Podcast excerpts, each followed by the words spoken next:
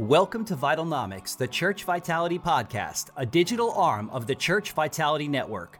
I'm your host, Gary Moritz, and joining me will be today's voices in church revitalization and renewal. This is a place to find spiritual health, active leadership, and finding legacy over longevity. No matter where you are on the revitalization journey, God is writing your story through His church. He's called you to do it. So, whatever you do, don't quit, reach out, and keep your eyes fixed on Jesus. If you find this episode helpful, share it.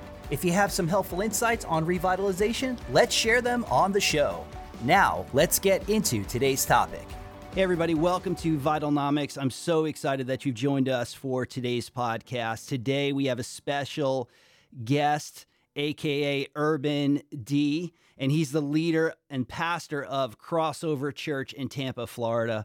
And I'm so excited about his church because under his leadership of his church, they have seen incredible growth in a multi ethnic, multi generational, multi class church, has really become a, a, model for many people to follow. I love the fact that they began to just explode in growth. And so they had to purchase a 43,000 square foot building from a former Toys R Us downtown in the district. And so what's what's funny is I he kind of kicked out the giraffe and he brought God into the building. So that's kind of cool. Uh, his church has been featured on Outreach Magazine and um, really excited about that. And America's most innovative churches. His church has been featured on many different national platforms like USA Today, Newsweek, CBS, BET News, and other media outlets. He's also a music producer, hip hop artist. He's released nine full length albums with different types of remixes that he's done. And I love one of his books. It's called Love Our City. And we're going to dig into that in just a little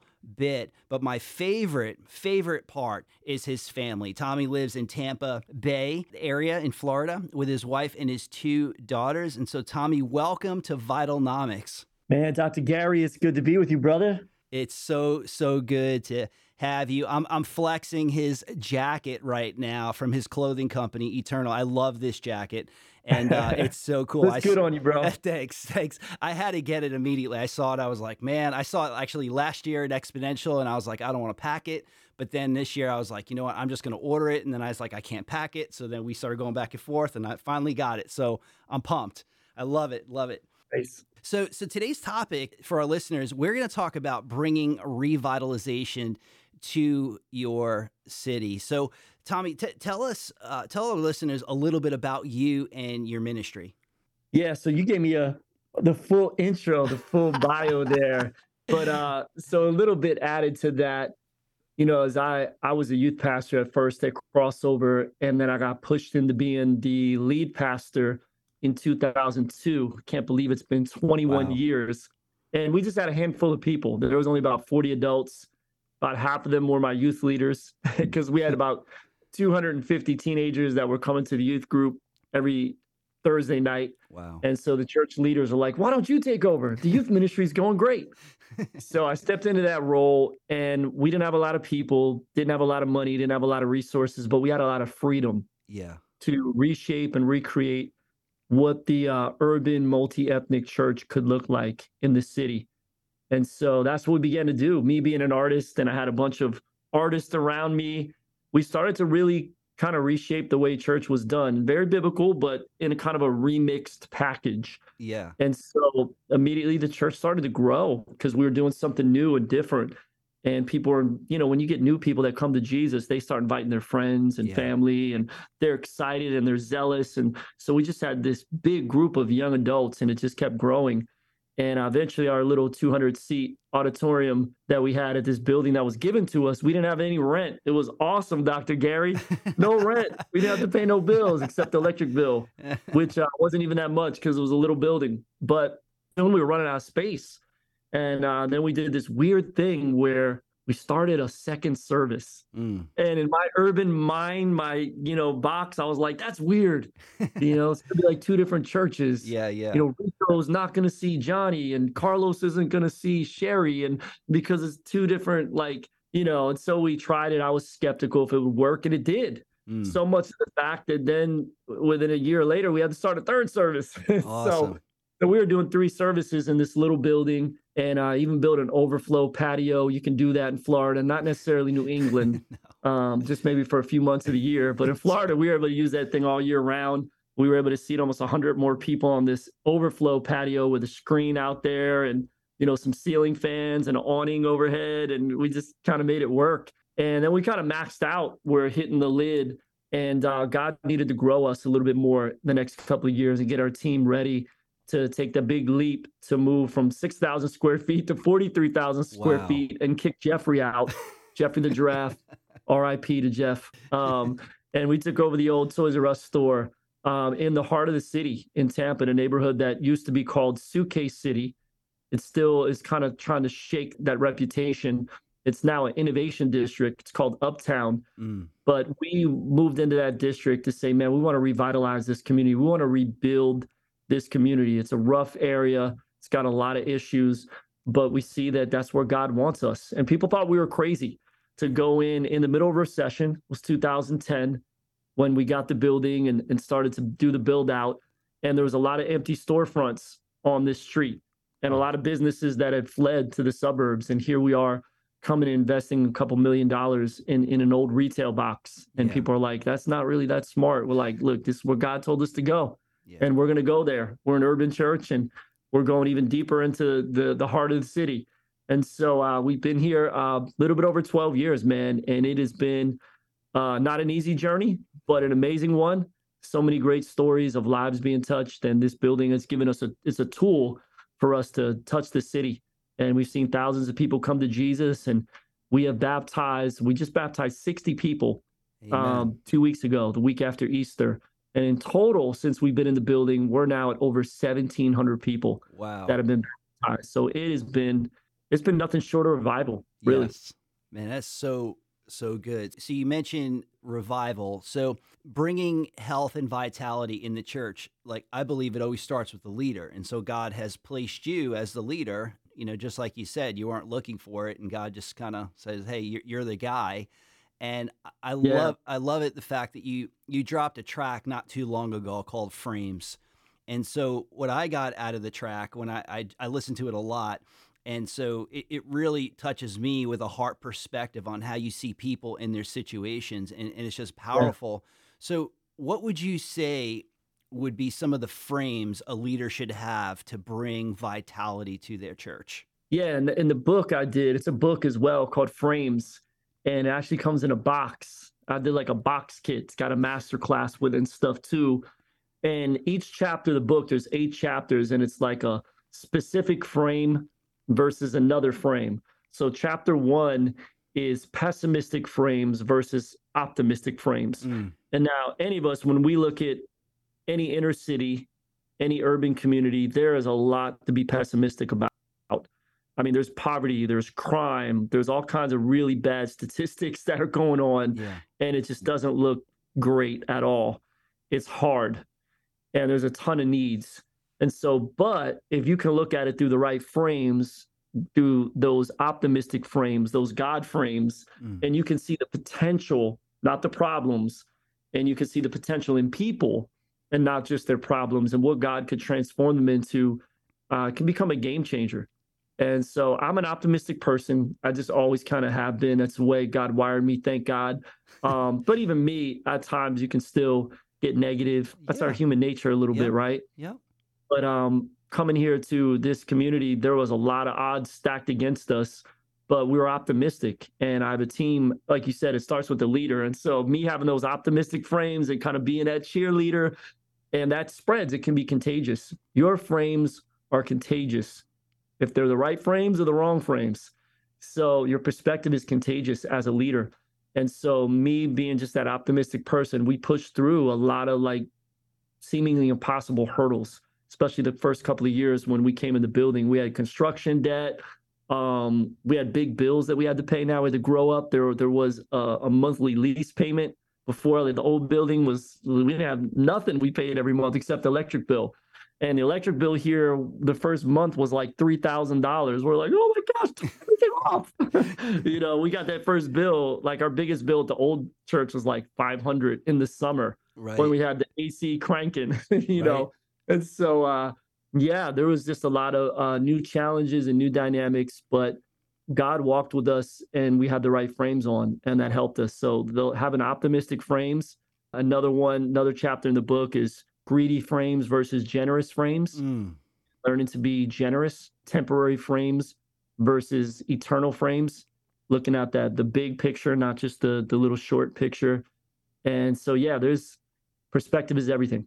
Wow, that's so good. So I'm gonna have to get that book. So I'm gonna have to purchase that. So I, I didn't I didn't know that was a book, but thank you for telling me that because I'm gonna read yeah. it because I I read this book uh, rebuild, and I love it. So you, you, did a really great job with it. Thank you. We'll, we'll, get into that in just a little bit. So so I might I'm going to take you down memory lane a little bit to kind of set sure. this next question up. So you know, I grew up in a very urban neighborhood in New York, Bayshore, Brentwood. Now it's kind of like lock your doors type thing, you know, make sure, you yep. know, if, if, you're not from there, uh, everybody will know you're not from there. And so I had a very diverse school growing up, uh, listen to all types of music, mainly Motown, hip hop, and Kiss. You know, what, what a combination there. Wow. And, and so, so hip hop, from my understanding, at least from growing up, started in the Bronx. And at least that, that's what everybody trickled down in, in the mm-hmm. neighborhood. Mm-hmm and, and so, you know, it, grew, it kind of went out to Long Island pretty fast where I grew up. And so I found myself at a very young age, like listening to Fat Boys, Dougie Fresh, Nucleus. Uh, by third grade, I was breakdancing.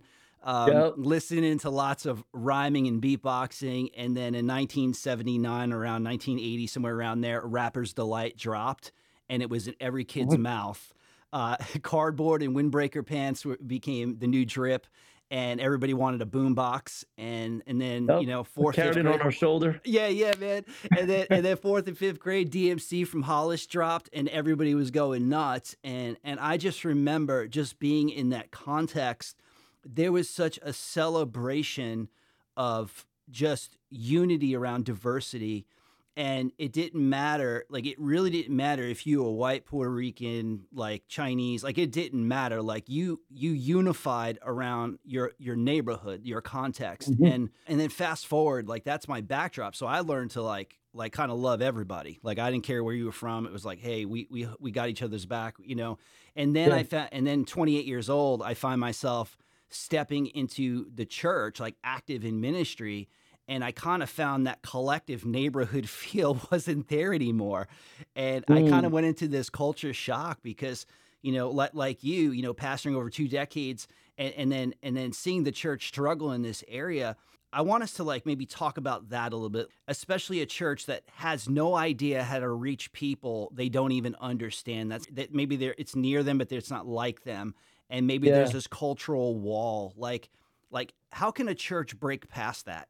Yeah, well, I, I can relate to you in a lot of ways, man. I grew up in Philly, yes, in a diverse environment, and yeah, I got into breakdancing and the whole nine yards, beatboxing, doing graffiti, tagging, yeah, all that. So, yeah, and I always grew up around a very diverse group of people. Like at my house, you know, I had my my one Indian friend coming over. I had a couple Korean friends.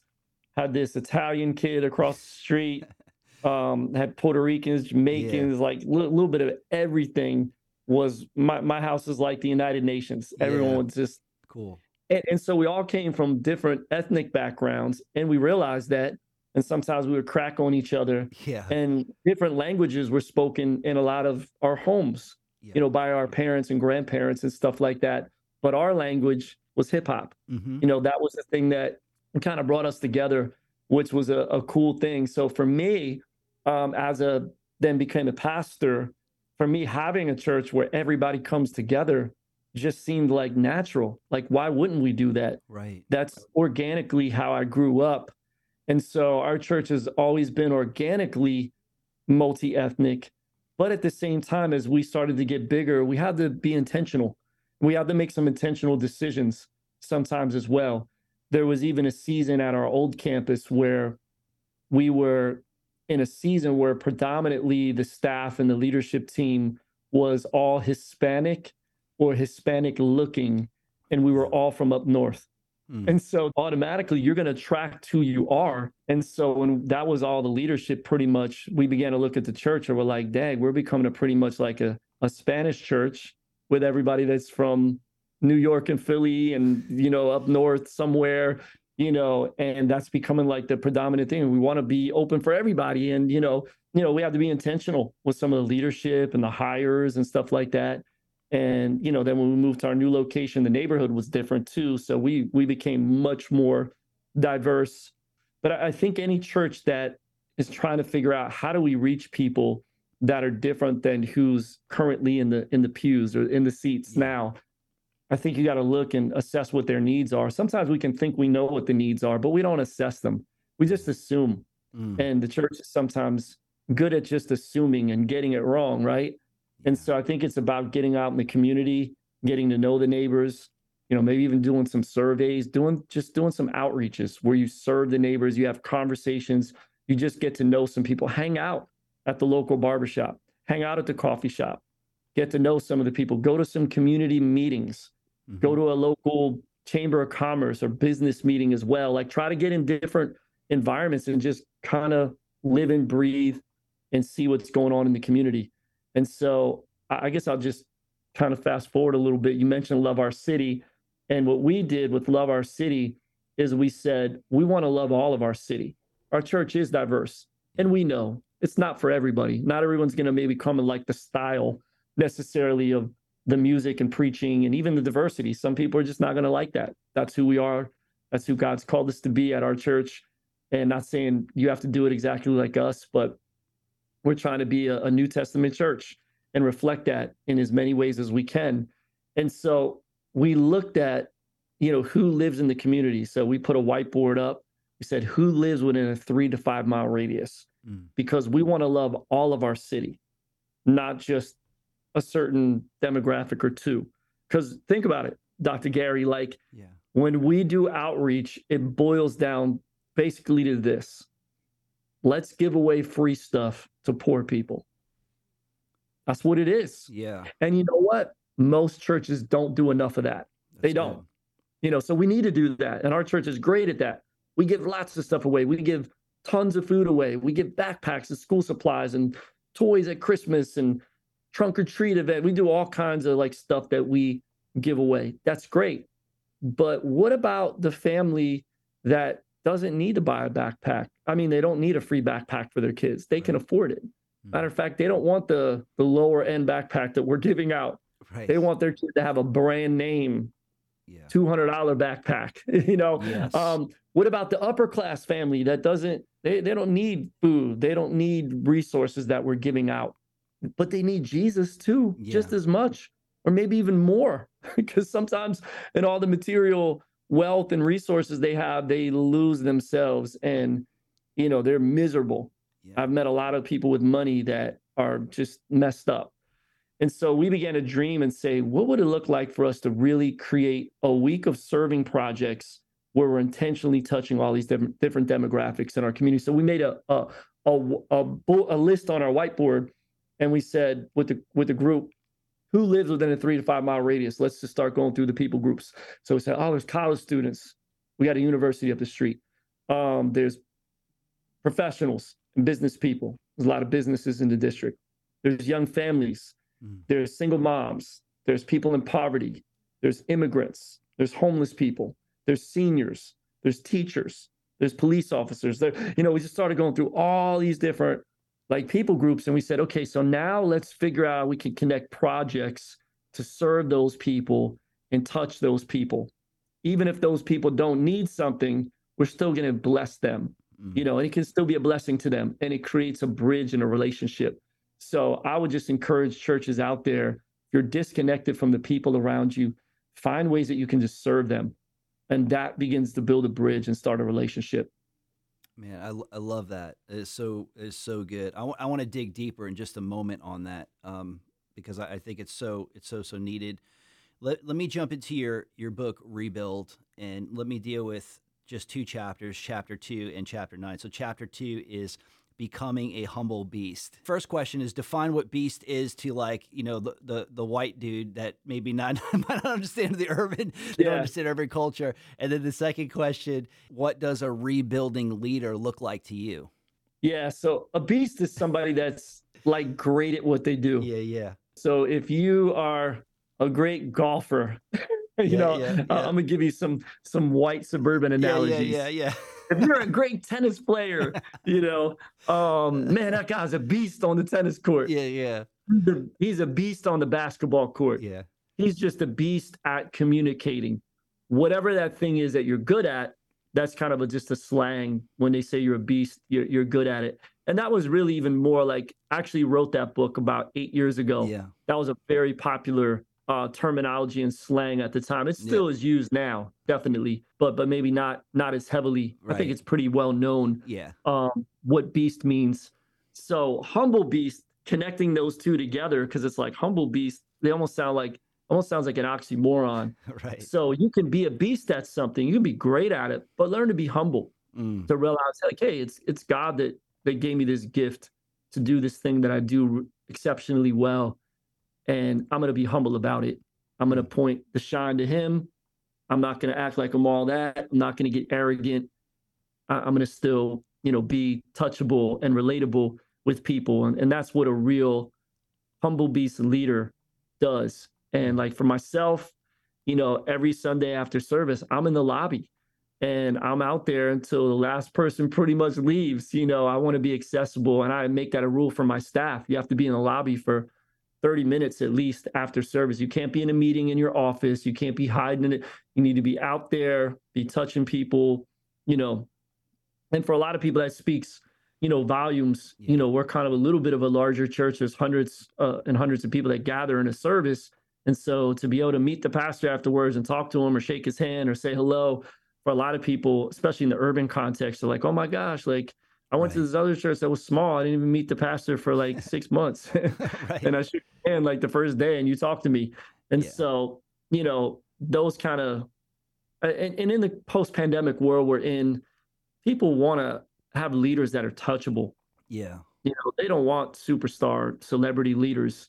And, you know, I could try to act like that with the records I have up on the wall and the books I've written and the places I travel to and the things that God allows me to do but I'm like, I fight against that. Like, nope, I'm just an everyday person like you. That's God right. maybe opened up some cool doors for me, but I'm I'm right here having a conversation with you. And so I think for leaders today, I would say, man, we got to be accessible and we got to find ways to touch people and be and be relatable. Um, matter of fact, I'll just say this because I'm looking at it. So this is my phone. We're mm. on video right now. We can see each other, but I know everyone else is listening audio. Yeah, yeah. This is my phone, but this is my church phone, and this was my sabbatical phone um, okay. in two years ago. And when I came back from sabbatical, I said, you know what? They they gave me this phone as a burner phone.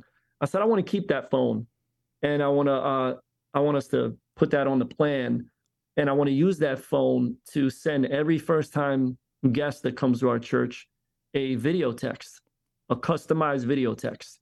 I'm not going to make one that's like, hey, thanks for coming Sunday. Uh, no, I'm going to say, hey, Dr. Gary, what's yeah. up? It's Pastor Tommy. Yeah. You know, and I do it selfie style, you know. That's good. And I do that for every first time visitor. As a matter of fact, here's my cards yeah. that I have to do this week.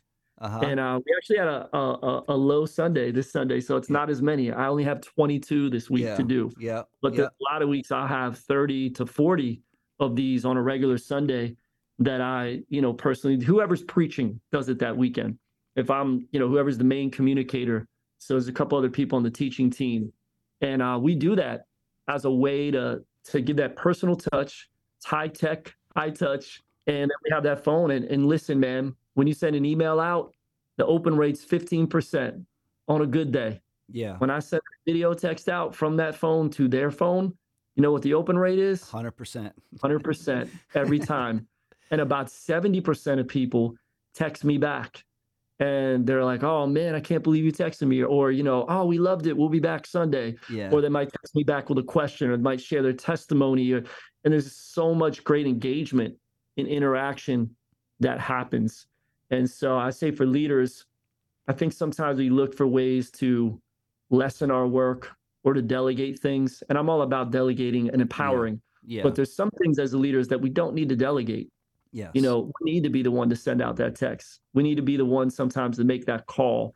We need to be the one to to write that handwritten letter to somebody um, because and pray over it. Mm. You know, I, I do several handwritten letters every week and I pray over them. Nobody does handwritten letters anymore. Yeah. I mean, but when you do, it makes a huge impact. Nobody's sending custom video texts. You know, there's more people starting to do it now. I'm spreading the word. Um, it's been so successful. It Yeah, works. 100%. And so we have to do those things that sometimes take a little bit more time. And you see results that are amazing. Our church is growing and thriving right now. And part of it is because of some of these intentional things that we're doing. That's so good. So you do that on the on the church phone. Yeah, I do it on the church phone, not my personal. Everyone can't have my personal cell phone. Yeah. And I keep that phone at the office. Sometimes I'll take it home, Yeah. but um, I just do text messaging on that phone. I didn't put set up a voicemail, and nobody does voicemails hardly anymore, anyways. right. Right. Like Dr. Gary, I was telling my wife this the other day. I'm like, because voicemail is like so old school now that Yeah. now people that like to talk now they're doing voice memos. Yeah, yeah, Voxer. So like yeah. it's a voicemail in my text thread. yeah. it's a voicemail, basically. Oh, I love it. No, it's so Yeah. good. No, that that's good. It's it's a good way to be a you know a leader that kind of rebuilds life into people. Yeah. Let's let's jump over to like chapter nine. You, you talk about rebuilding movement in the church. Like so, how can a church begin to grow again? Like what do they need to pay attention to? Like talk to the smaller church that's kind of struggling. Like how can they? What do they need to pay attention to? Yeah, I think you need to pay attention to the next generation because any kind of growth that's going to happen at a church generally is going to happen through the next generation. And when I say next generation, I'll say the 40 and under crowd Yeah. because that is the elusive crowd that most churches in America are struggling to reach. Yep. For us at our church, that is our sweet spot. That's our average age Yep. is is under 40 crowd. Um, now we do have you know people in their 40s and 50s and even 60s, but the majority of our crowd, the median age at our church is is in their 30s, mm-hmm. and it's that that younger crowd. I just had lunch with a young entrepreneur that's 29 years old, and he's talking to me about, oh man, I can't believe I'm going to be 30 this year. I'm like, oh, to be young again, right? but why is there 29 year olds in my church that are totally leaning in and engaged because we're paying attention to them we're speaking to things that their age group and demographic is concerned about um, the music and the style and the way that we do church and the way we communicate it's relevant to that age demographic to millennials and gen z Yeah. and I think we got to pay attention. I'm a Gen Xer, you Yeah. know, I'm in my 40s, barely, I'm hanging on. Um, so uh, I got a big birthday coming up soon. But um, people think I'm much younger than I am because I hang around with a lot of younger leaders Yes. as well. And I have some older leaders and mentors in my life too. But um, I really try to stay in pulse of what's happening in culture Mm. uh, around me. And so when someone that's under 40, that crowd that most most of us are trying to reach, right? When they step into your church, what do they see? What do they hear? We don't think about that a lot of times because we're just there every week.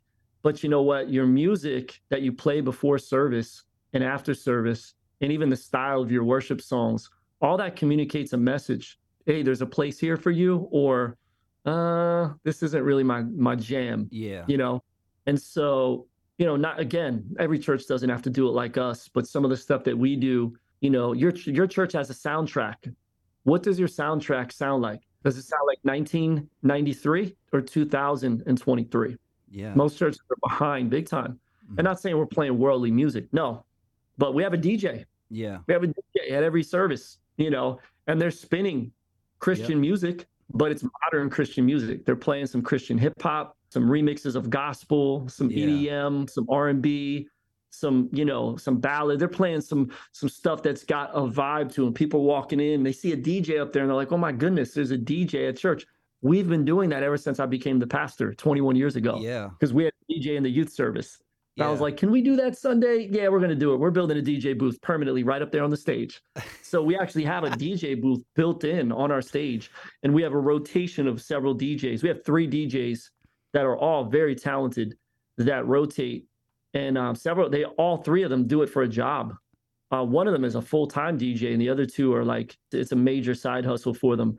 And one of the DJs just emailed me last night and was like, "Hey man, I want to start a class to raise up DJs." Wow. and uh, train- train people. And he sent me this whole syllabus of everything that he's going to do. They have to pay a small fee, but they're going to get like a thumb drive with all these songs and all these little like markers in them, so the DJ can know when to switch and you know mix to the next song. Wow. And so again, every church doesn't have to have a DJ, but I'm just giving you some ideas. Some people are like, I never even thought about that. Why would you even think about that? Because churches don't do that. Well, maybe churches sh- should think about that. Yeah. Like, you know, like why not? You know, we're playing God glorifying music, you know, yeah. and then throughout the service, like even when someone does announcements or prays for the offering, there's no dead spots. There's always a soundtrack behind. Yeah. We're playing an instrumental lightly. Yeah. So it's kind of like a vibe. Now during the, the the, sermon, the, the message, there's no music then, you know, until maybe the end. Keyboard player might come up a little bit if we go into like a prayer time or a worship yeah. time at the end. Um, but think about even the videos you play. What is the music in the background? Mm. You know, what's the visuals look like? because everything is communicating. That's right. And so the question is, could someone walk into your church, has never been in church before, and would they be able to understand kind of the vibe? Would mm-hmm. would it connect with them? And number two, would they feel welcome, like truly welcome? Yeah. Because we have a lot of different people that walk in our church of all different backgrounds, and we try to show love to everybody. Mm-hmm. and try to accept them. And we let you, we let them know, hey, we accept everybody. We love everybody here. Doesn't mean we approve. Yeah of everything that you're doing in your life, but we're going to still accept you and show you the love of Christ and and point you to to Jesus because he's the one that can change you. Uh, whatever needs we all need to change in some ways. Wow. So yeah, I would encourage churches to think about what does the soundtrack look like? What is what does the lighting look like? What is the paint colors? What is the room? Aesthetics are important yes. to the younger generation. But it's funny, I, I use that word because the 29 year old that I was just at lunch with, he said, You know what? I love the aesthetics, but it's not even that. It's the heart behind everything. Yes. And it's even the way you guys communicate and preach the Bible. It's like, because he came from a very legalistic yeah. Hispanic church when he was younger. Mm-hmm. And he's like, Man, I feel, I don't feel judged here. I feel like I can be embraced. That's important. It's so good. So, so lastly, in the small amount of time we have left, talk just talk about maybe some other things about reaching your city because you're not the average leader, right? it's just I don't make your head really big, but you're not the average leader in a, in the American church, and so the methodology, the movement, how God's using you, it's awesome. And, and I think you know crossover church is is helping people you know discover and develop and display Christ in all different ways. And, and so yeah. t- talk about the church that's still in pandemic mode because um, they yeah. they are out there and you guys are pushing forward. You, you guys are re reimagining. You know, you're dreaming again, again, and God's showing up. So talk to them about okay, how do you move forward and how do you reach your city? Yeah, I want to say to leaders out there that feel like they're stuck right now. I, I know what that feels like. I felt like that for a season as well. We were closed for seven months, and when we reopened, um, it was it was slow. We thought more people were going to come back. We were going to be the anomaly come on, people are coming back. They're going to be excited. and we had about 60% come back first Sunday, then 55% the second Sunday. We mm-hmm. kind of hung around that, you know, area for a while. And then another wave of COVID came in that winter and we dropped down to like 45%. I'm like, dang, we're going backwards, yeah, you know? Yeah. And uh, it was just hard to dream when you're looking out and yeah, you see a lot of numbers online, but there wasn't the auditorium's half empty now and you just don't have that momentum and everyone's wearing masks and at first you know and it was just it was weird mm. i hated it you yeah. know i was a little i was fighting through it i was optimistic but that there was a part of me that was almost a little depressed at times like man are we ever gonna get back to where we were before mm. and it's hard to dream also when it's unpredictable and it's uncertain like what's gonna happen next is there gonna be another wave of covid are things going to shut down again? Is there going to, you know, so you want to plan events and plan series, and but we're like we felt like we couldn't even plan that far out uh, because it was just ah, we it's so uncertain. Well, things are still uncertain. I think they're always going to be to some degree moving forward. But uh, one thing that's certain is we are coming out of the pandemic. The United States is even lifting the. I read last night, May 11th, they're going to allow people from other countries to come in now that aren't vaccinated and the emergency of COVID is is is over now. Nationally, they've said that. So we are moving past the pandemic, even though some people are still mentally stuck there. Mm. But like I said, we've been optimistic. We've put these new systems in place, a lot of new systems, to the point of like in 2022, we really started to grow with a lot of new people. By uh, the end of 2022, we were back to the amount of people coming in person that we were pre-pandemic and even starting to exceed it. And now in 2023, we're above where we used to be. Yeah. And Easter Sunday, you know, when we're recording this, it was a few weeks back, was our largest Sunday in our church's history. It's awesome. And, you know, that's post pandemic. Like, oh my goodness. So I know we're the anomaly. There's, you know, a lot of churches are still trying to get back to where they were before. But, um, you know, I just want to encourage leaders out there that it's possible and you can, you can dream again. Mm-hmm. And so, but you got to say, okay, what, what's different now? What do we need to do different? So I'll, I'll end with this. Uh, you said like, what else are you guys doing? So what we noticed during the pandemic is, you know, everybody was at home for a while. Everybody was working at home. A lot of people started side hustles, side jobs, side businesses, and we already were moving into a gig economy pre-pandemic.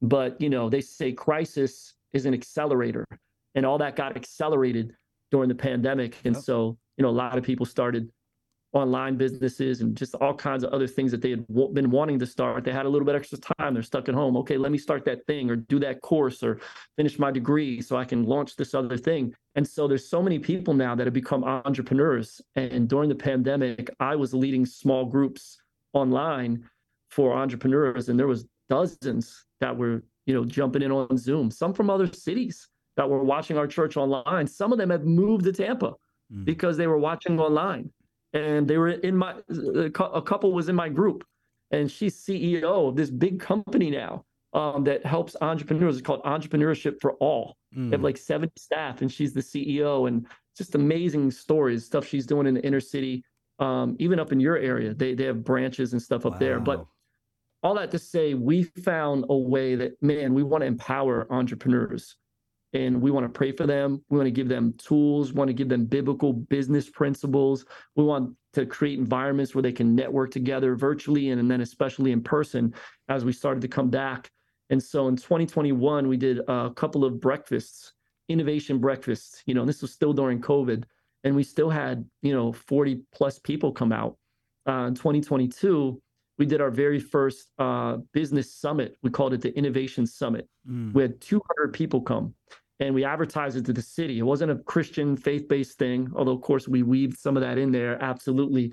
We had a lot of speakers from my church that are influencers. And then we had a few people in the city that are influencers in different spaces, you know, in real estate, in crypto, in yep. tech. Yep. Uh, at the time, which was sexy a year ago, NFTs and metaverse. Right. you know, right. that's kind of passed a little bit, not as popular right now. Right, Crypto kind of went down. Yeah. But um, it, it was a great event. And there's actually a couple dozen entrepreneurs that joined the church because they first came to this event at the church. And wow. so now we got some powerhouse entrepreneurs that are part of the church. And I passed the baton to a younger entrepreneur that I've been mentoring. He's 34 and he's got like seven companies. He's he's killing it. Doing really great. Wow. And I've been spending a lot of time with him, mentoring him. And I passed the baton to him. And we officially then like launched the ministry.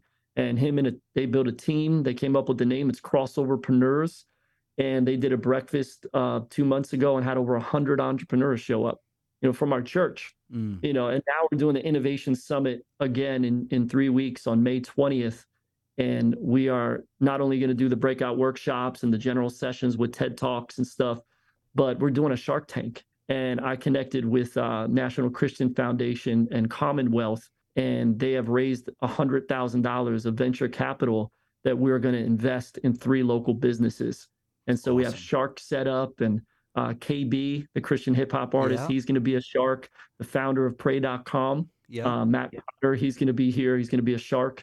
Uh, the biggest crypto guy in our city, his name's Armando. Uh, his his handle on on uh, social media is Tall Guy Tycoon, big influencer. He's he's going to be a crypto uh, one of the sharks. And uh, then this lady that runs uh, several different companies in our city, she's going to be a shark. So uh, it's going to be powerful. And uh, and now we're creating a fund for our community, uh, the Uptown Innovation Fund, that is going to continue to keep getting money added added into it to give to urban entrepreneurs. So this is just the beginning. And here's the cool part, Dr. Gary: the church is starting this. Like yeah. the, the business community and the government couldn't figure out necessarily how to do this. They've wanted to do this kind of stuff, but the church is spearheading it. And so there's some government leaders and different city leaders that are coming to the Innovation Summit as well. And so just super excited. And for me, it's been almost like a new breath of fresh air. I love to do new things. Yeah. You know, I'm, I'm an entrepreneur as well. you know, you're wearing some of my product. so, That's right. Yeah, um, yeah. Come on. Yeah, man. So I just would encourage churches like this is a special time where there's so many entrepreneurs and a gig economy that we're moving into. And if the church could provide resources and mentorship, uh, that can become outreach and it can become discipleship. So I encourage you to tap into some of the entrepreneurs in your church and see how you can resource them and give them a platform, give them space to network and see what what it could grow into. It could be something incredible. Wow. This has been awesome. We've talked a lot about bringing revitalization into your city, using how God's using your church. And it's just been an awesome conversation. And so just thank you so much for for being on Vitalnomics. And I hope Definitely. that thanks for being here. Any last parting words you yeah, I'll just say to everybody out there listening to you too, Dr. Gary, you got to come down to Florida and see us. We do a conference every year called Flavor Fest. And uh, it's an urban leadership conference for church leaders and we have workshop tracks for um, church planting, for church innovation, for youth ministry, for women in ministry, apologetics, entrepreneurs, artists. We have like seven workshop tracks. It's going to be a powerful weekend. And then we have big hip hop music festival each evening with some of the top names in, in Christian hip hop. And so flavorfest.org has got the uh, all the details on there. And I'm not sure how soon this podcast is coming out, but Flavorfest is on tour right now. We just went to New York City the end of April. We're in Los Angeles the first weekend of May. We're going to be in Atlanta June 10th and Houston, Texas July 15th. And then we'll be here for the main full conference in Tampa November 2nd through the 4th. So, yeah, tap in with us, flavorfest.org. And you can follow me, uh, UrbanD813. That's uh, my social media handles. And uh, thank you for having me, Dr. Gary. Yeah. And so thanks so much for being part of the show. And to our listeners, thanks for listening to Vitalnomics. And so we hope you found this episode helpful and encouraging. Keep praying, keep reaching your city with the gospel, and we'll talk to you soon.